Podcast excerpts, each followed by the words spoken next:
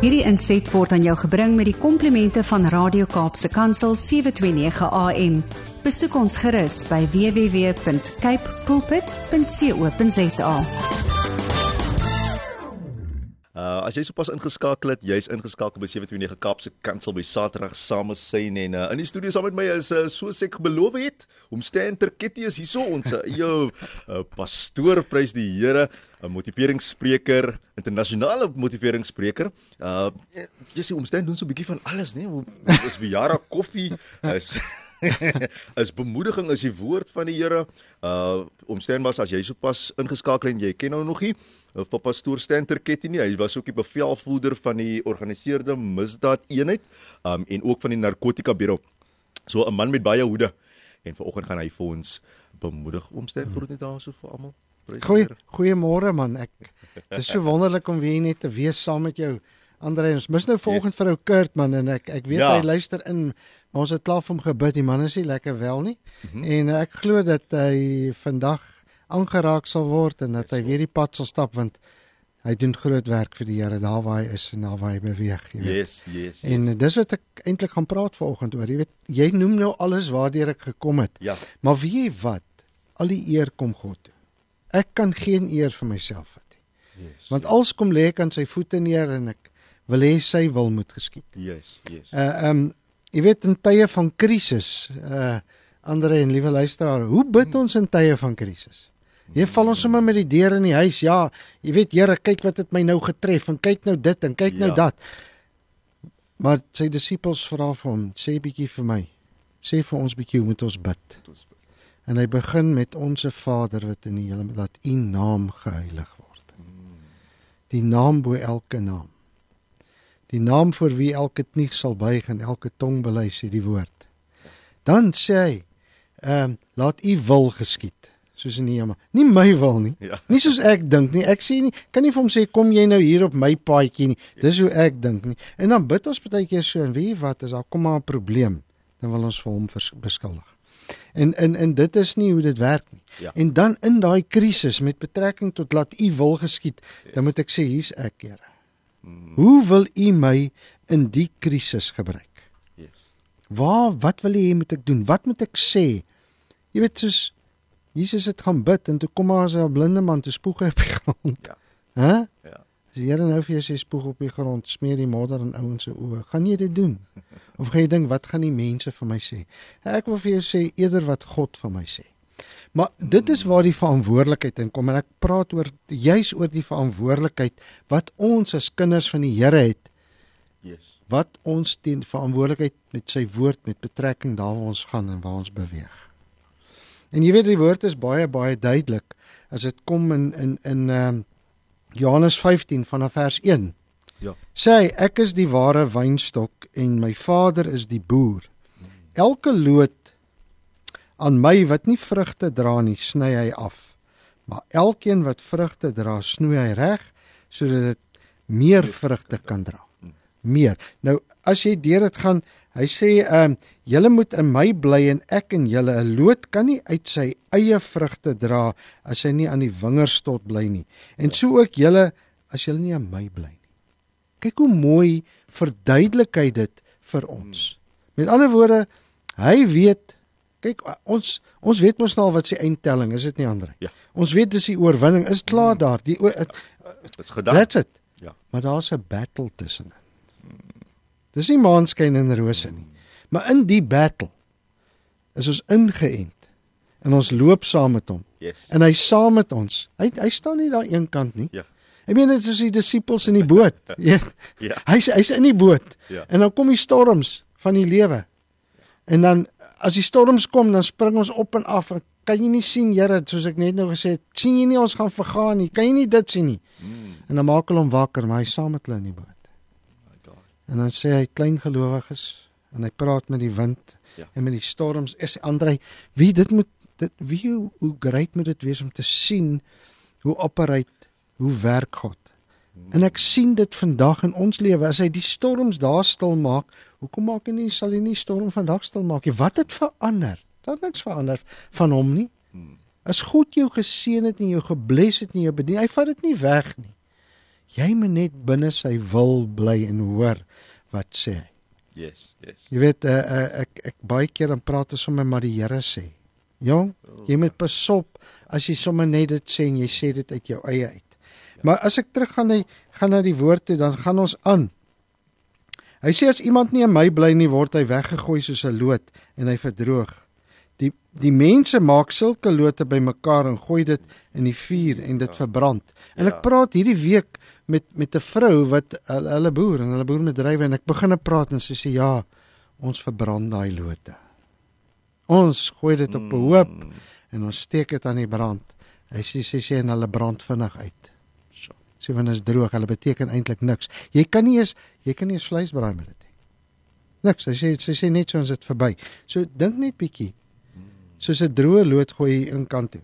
Maar as ek gaan daarna vers 14 toe in daai Johannes 15 sê julle is my vriende Ja. as julle doen wat ek julle beveel. Sê.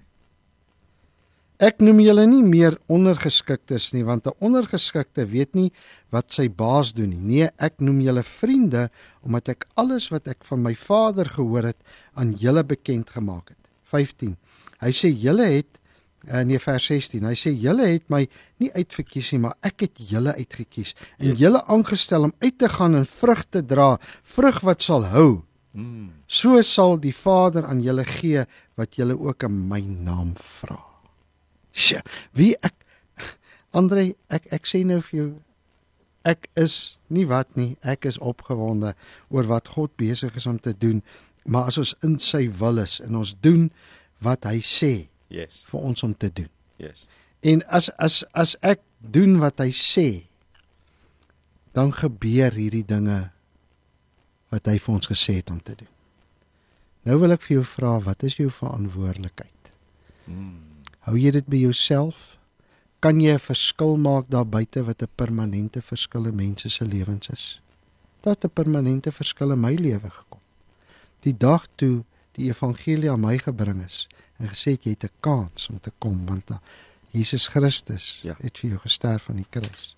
Toe kom daar 'n permanente verandering in my lewe. Maar die woord moes uitgaan. Ek het 'n verantwoordelikheid. Daar's 'n vrug wat jy moet gaan dra want jy's in hom ingeënt en hy het jou mos geleer. Het hy nie om met jou gepraat en vir jou gesê nie. Leer jy nie in sy woord wat hy vir jou doen nie. sien ons nie wat die disippels als gedoen het nie. En dan het ons 'n verantwoordelikheid en 'n aanspreeklikheid. Ons gaan aanspreeklik gehou word vir wat ons sê en doen. Ek sê in die week vir 'n man wat hier by by ons sit hier in die koffieshop en ons en dit is vir my so wonderlik om mense te bedien. Hulle kom en weet jy wat, dis 'n dis 'n politician, dis. 'n politician. Oh, en hy's okay. in beheer van 'n party. En ek praat met hom en ek sien hoe die Here werk. En ek sê vir hom, onthou, eendag gaan ons voor God staan. Ja. Nou kan ek nie sê dit is Andre se skuld of is Kurt se skuld of is die se skuld. Dan staan ek alleen. Yes. Wat sê mens dan? Wat se aanspreeklikheid aanvaar jy dan vir die verantwoordelikheid wat vir jou gegee is? En jy weet eh, as 'n mens gaan na Kolossense toe, uh, dit was my so wonderlik ou Paulus. As as as ou Paulus praat in sy woord. Ehm um, hierso hy sê die geheim is bekend. Uh Kolossense 1 vanaf vers 24. En toe ek dit lees ver oggend vroeg. Man, toe besef ek, ou Paulus het Ja, geweet. dan- Hy het geweet wat is sy Yes. uiteinde. Hulle gaan hom seermaak, doodmaak. Ek meen hulle het hom geslaan. Maar in al hierdie dinge Yes. het hy nie by God gekla nie. Mm. Hy het gesê ek begin nie te verheerlik en hy het gesing tot God.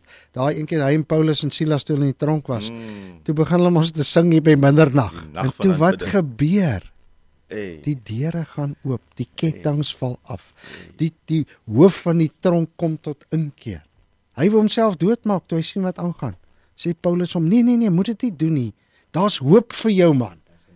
Kyk net die verantwoordelikheid wat Paulus op hom gevat het. Maar hy skryf hierso, hy sê hy sê hierso in vers 24, hy sê ek loop nie met 'n lang gesig rond oor al die swaar kry en lyding wat my oorgekom het nie. Inteendeel, ek is bly daaroor want julle vind ook baat daarby. Julle weet hoe Christus vervolg is. Wel, hierdie vervolging teen hom het nog glad nie opgehou nie. Ek self loop nog net so onder die fisieke vervolging deur vir die kerk, die liggaam van Christus. Vir die liggaam van Christus doen ek dit. So. Vir niks anders nie. Mm. Vir God, hy verheerlik God. Ja. Ek doen dit. Dis nie vir sy eie belang nie. Ja. Ja. Ek doen dit nie net om vir my eie belang yes. en dink ek gaan iets daarin kry nie. Yes, yes. Nee, ek moet sien hoe God werk, daai vrug wat ek uitsit. Dit wat gesaai word, die saad yes. en hoe God dit laat opkom in mense se lewens. Ja. Hy sê daarso in vers uh, 25 met alles wat ek het, werk ek vir die evangelie. God self het my daarvoor aangestel. Op my skouers rus die verantwoordelikheid om die boodskap van God van begin tot eind aan julle te verduidelik.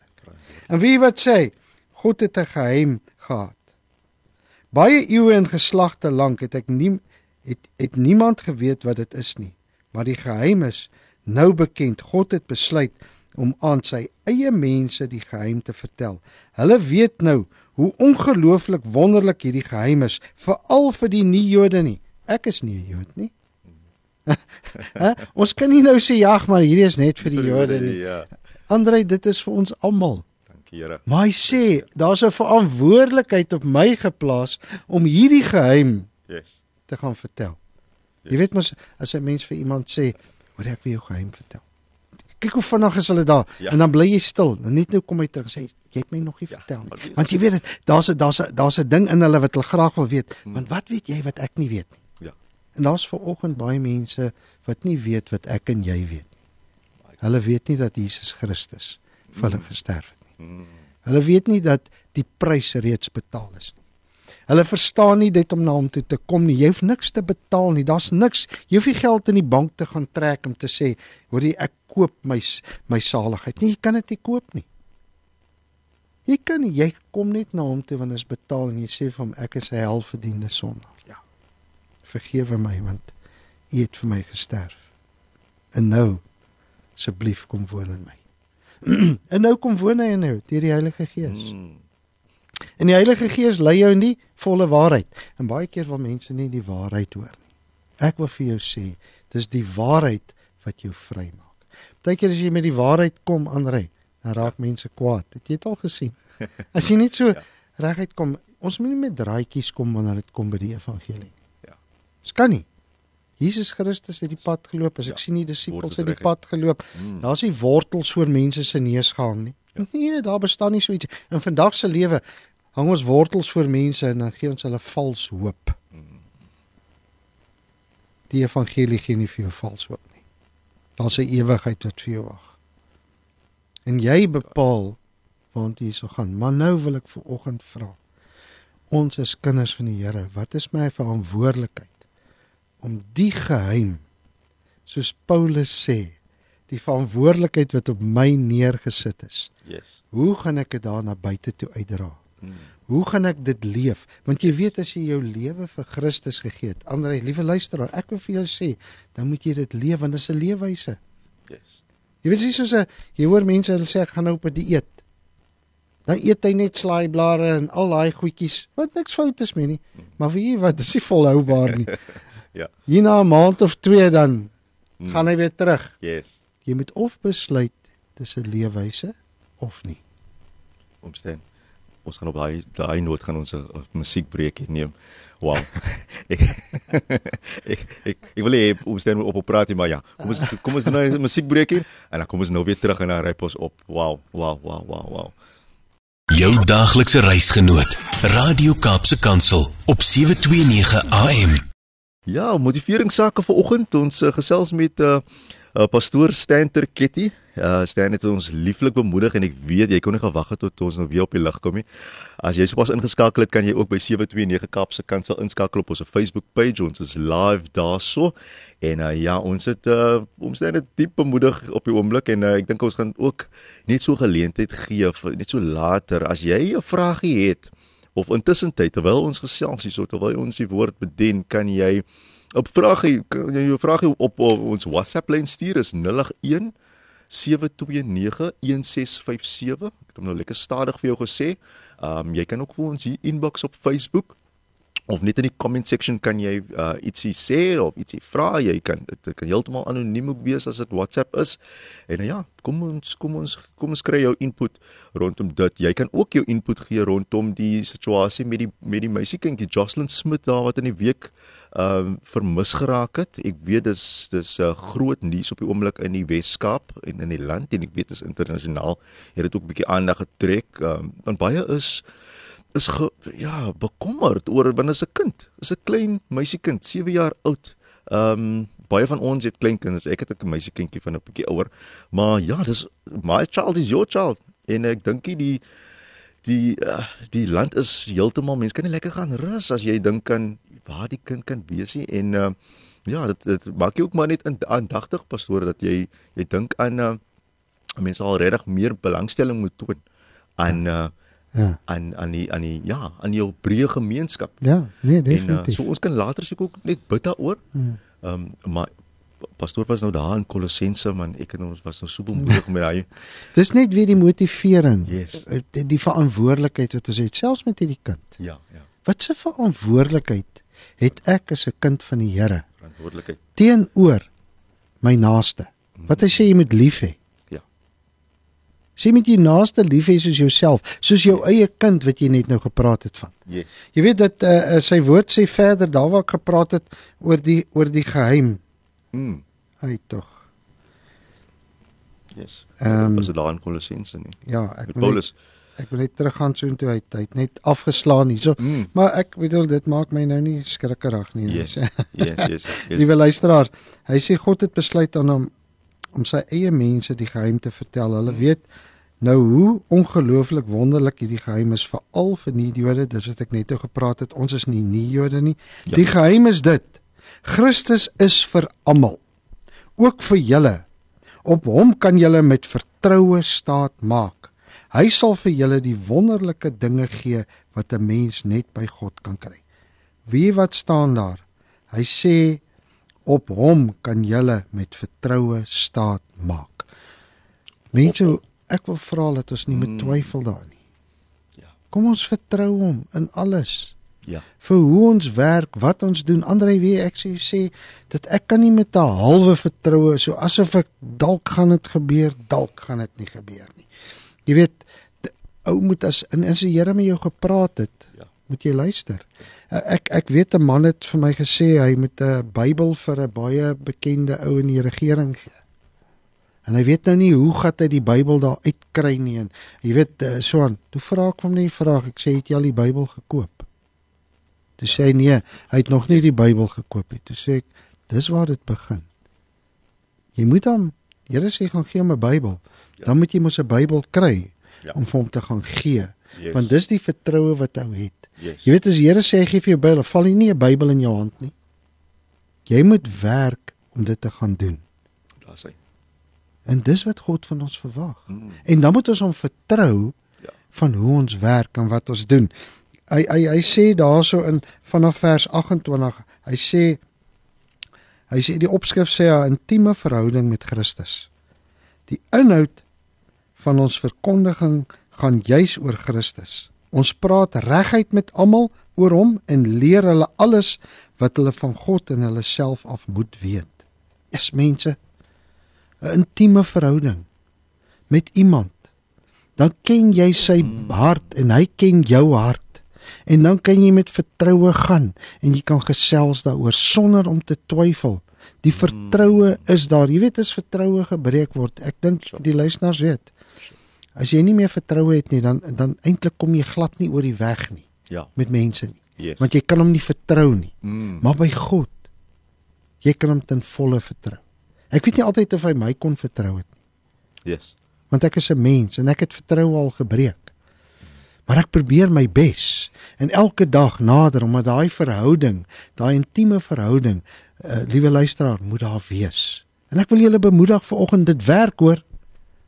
Jy weet mense sê altyd werk daai resep. Ek wil vir julle volgens sê Ja, hierdie resep hierdie werk resep. definitief. Jy moet sien hoe rys hierdie brood my maat as jy hom in die oond gesit het. En hy's fantasties as jy hom uithaal, né?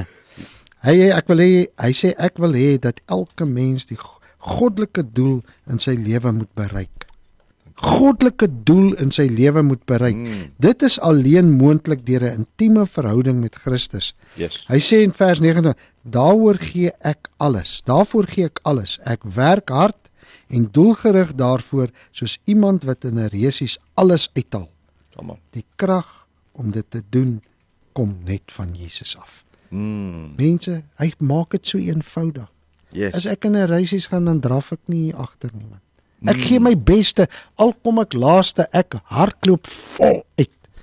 Nou hoekom nie vir Christus nie? Mm. Jy's nie te sê jy moet 'n 'n 'n Billy Graham wees wat ter duisende mense toespreek nie. Daai man was geseën van die Here het met hom gepraat. Yes. Maar wat van my en jou? Ons moet met mense praat soos dit ons pad langs kom. Jy's in hierdie tye die verantwoordelikheid vat om daai vrugte te dra sodat daar permen- permanente veranderinge in mense se lewens kom. Nou die laaste punt hier is Andre en liewe luister, ons praat almal van herlewing. Ja. Hoe gaan herlewing plaasvind? Hoe gaan dit plaasvind? Dit gaan begin by my en my verantwoordelikheid teenoor Ja. God se woord. Yes. Die vrug wat hy vir my gee, dit wat hy vir my gedoen het, laat ek dit aan ander se lewe kan oordra. Sodat daar permanente verandering ook in hulle lewe kan kom as hulle tot 'n besluit kom om Yes. Christus na te volg. En die geheim is mos hy het vir ons gesterf. Ja. En dis nou nie meer 'n geheim nie, ek vertel dit nou vir almal. Ja. Ek wat by georganiseerde misdaad was, het seker leer wat staan uiters geheim. Met ander woorde is net sekere mense wat dit lees. Nie almal nie. Hierdie geval is die geheim ge- geheim geopenbaar. Ja, Almal weet Almal weet. Yes. So ons kan dit nou praat. Daar's daar's Yes. niemand wat kan eendag sê ek het nie gehoor nie. Ja. Ek het niks gehoor nie. Ja, niemand niemand, moet- niemand het my vertel nie. Ja. Ek wil vir julle sê julle kan hierdie datum neerskryf vir vandag. God se gees werk in die harte en lewe van mense. En dan gaan my hart uit oor daai kind, Jocelyn. Ja. Saldana. Jy weet ek ek ek ek dink self ek het kinders. Ek het al in my lewe gesien wat mense aan kinders doen. En uh liewe luisteraar, ek wil hê ons moet ver oggend hande vat. Yes. Ons moet ver oggend hande vat. Daar's 'n ma wat nie weet waar haar kind is nie. Min die polisie, almal was daar, almal het al ingespring, gehelp en gewerk. Maar kom ons vertrou vir God vandag. Maak nie saak wat nie. Ja. Dat ons kan uitklaring kry oor hierdie saak. Mm. Dat God werklik sal wysheid, insig en kennis gee en ook wys dit as daar iets in die donker gebeur het, laat dit aan die lig sal kom en laat ons sal weet dit is God wat dit bewerkstellig het. Kom ons vertrou God vanoggend liewe luister. Daar waar ons is, wil ek regtig waar hê, kom ons maak erns hiermee. Dit kan my kind gewees het, dit kan iemand anders, maar omdat dit iemand anders is, is dit soos my kind. Andre, jy het dit net nou gesê. Ja. Dis soos my kind daai. Ek gaan nie Okay. toelaat terwyl 'n kind daar besig is sien dat iemand hom rondpluk en rondslaan. Ek sê met daai ouer of wie dit ook al is sê nee man. Hou doen dit nie want daai kind is soos my kind. En alles 'n kind dan sê hulle sê hy stout, dan sê ek daar's 'n manier. Vat hom na jou huis toe, vat hom in die kamer en praat met hom en dan as jy hom dissiplineer, doen dit. Want ek het nie 'n probleem daarmee nie. Mm. Maar die feit bly staan is ons moet lief wees vir mekaar. Mm.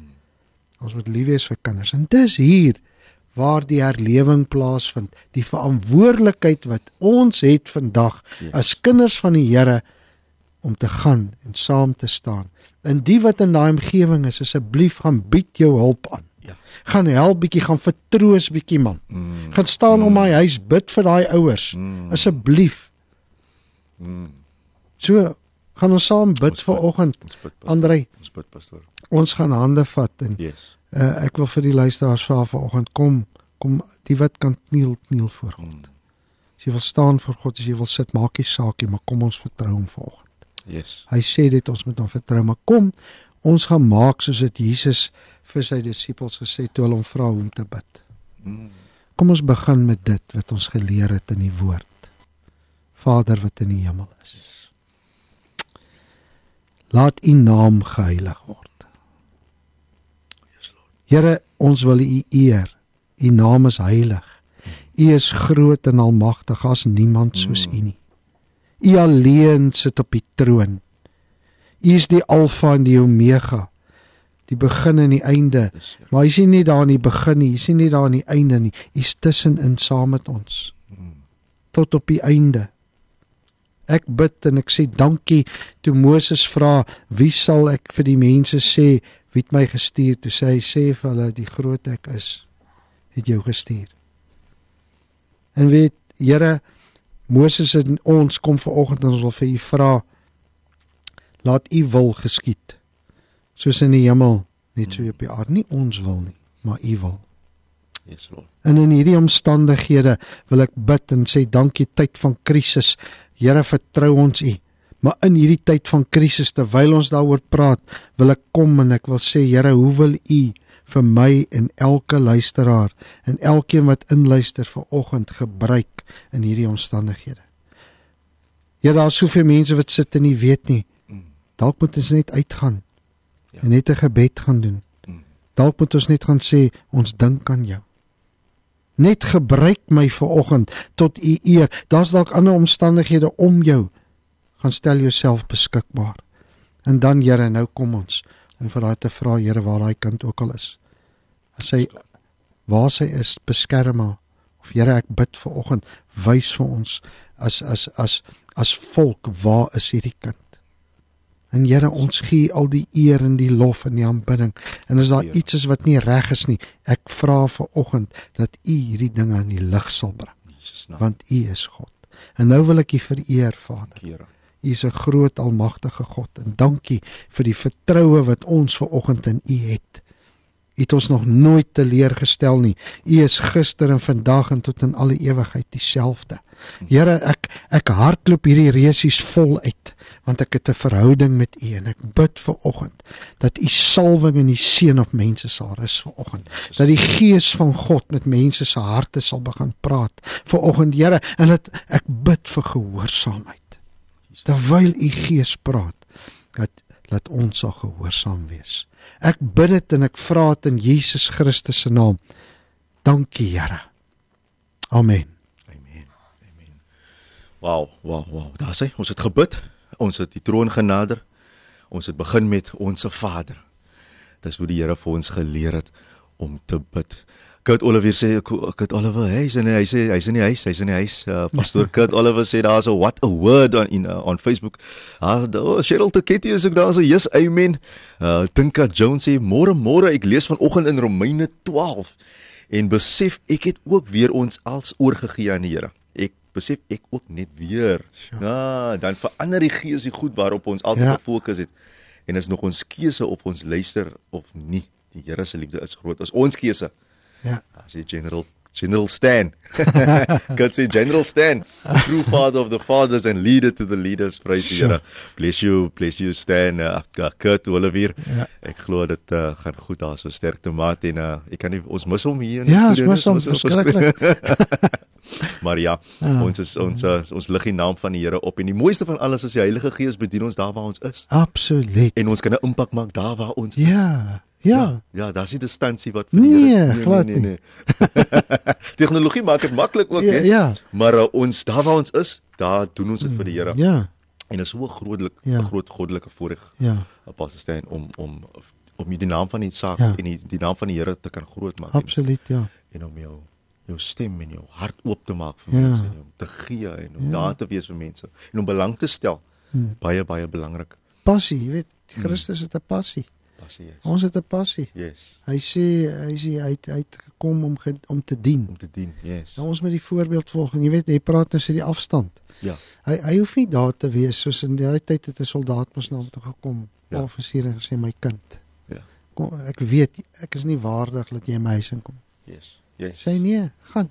Ja. Gaan kyk jou kind is genees, gaan. Jou geloof. En hy het vir die mense om hom gesê, luister, kyk hy man se geloof. Nou ek wil vanoggend vir jou vra. Ja.